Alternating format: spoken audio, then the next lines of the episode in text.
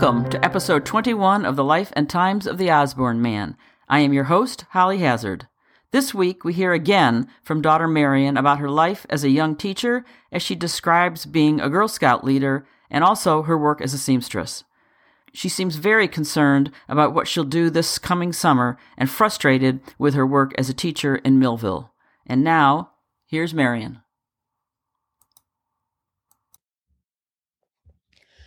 Tuesday, 9:30 a.m. Dear Mother, It was so hot Sunday that I didn't get much done. So the Sunday letter went to Elizabeth and I thought she would send it on. Has it been awfully hot up there? Saturday, Sunday, and Monday have been lots worse than August down here, but it's cooler today. Miss Orvis and I took the trolley over to Vineland Saturday p.m. to see the, co- the county and see what Vineland was like. It was the funniest place. The streets were full of funny looking people and lined with horses and wagons.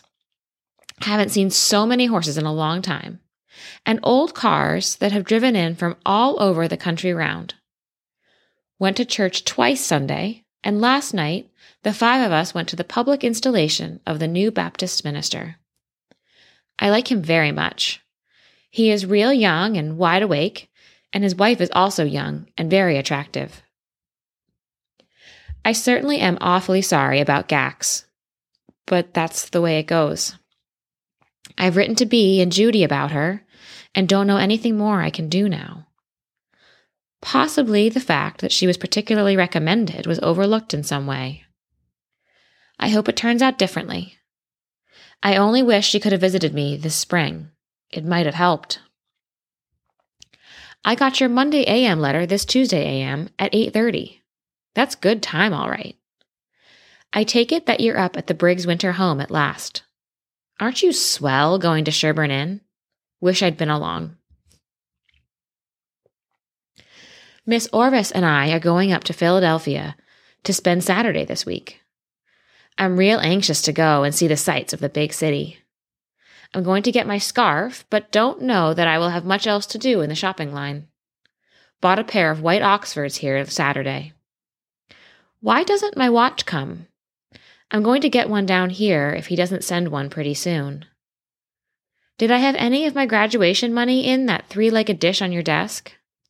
I can't remember whether I left it there or took it with me in my pocketbook to Syracuse and then down here.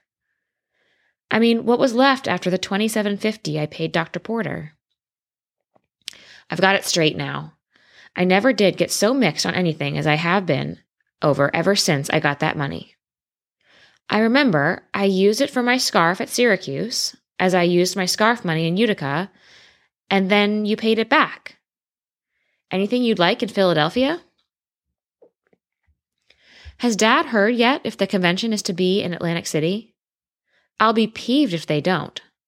Did I ever used to write such crazy letters as Elizabeth writes? I don't believe I ever did. I'm writing this letter in school, and this is all the paper I have, but guess it's better than nothing. Lots of love, Marion.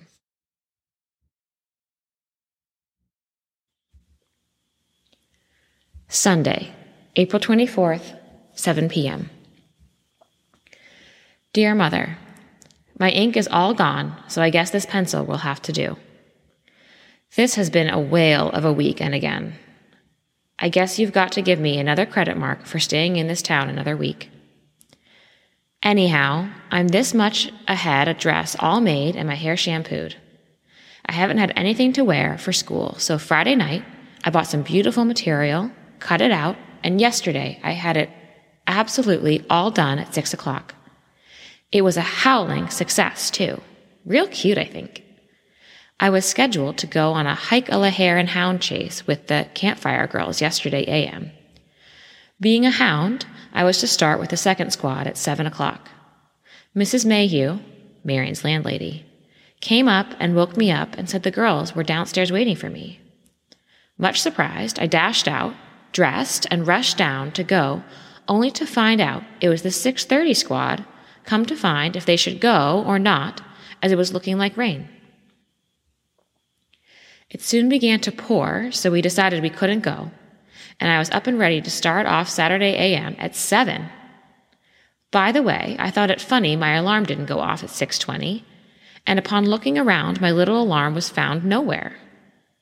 After an hour's search, I discovered I turned it off in my sleep and chucked it under the bed a night or so. Well, I wish you could see the little model I've made. I'll set a sample. I didn't have any pattern, and the side things are a real cute idea I got in Lord & Taylor's in New York.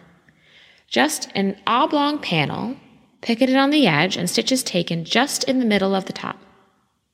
We saw a cute dress in the new little La Rose shop here yesterday of the same kind of material, and it was $19.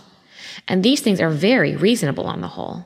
Mine cost exactly $4, making pretty good money. Three cheers for the red, white, and blue. Did Dad tell you I wanted to get in a girls' summer camp this vacation? Honest, Mother, I got to do something this summer.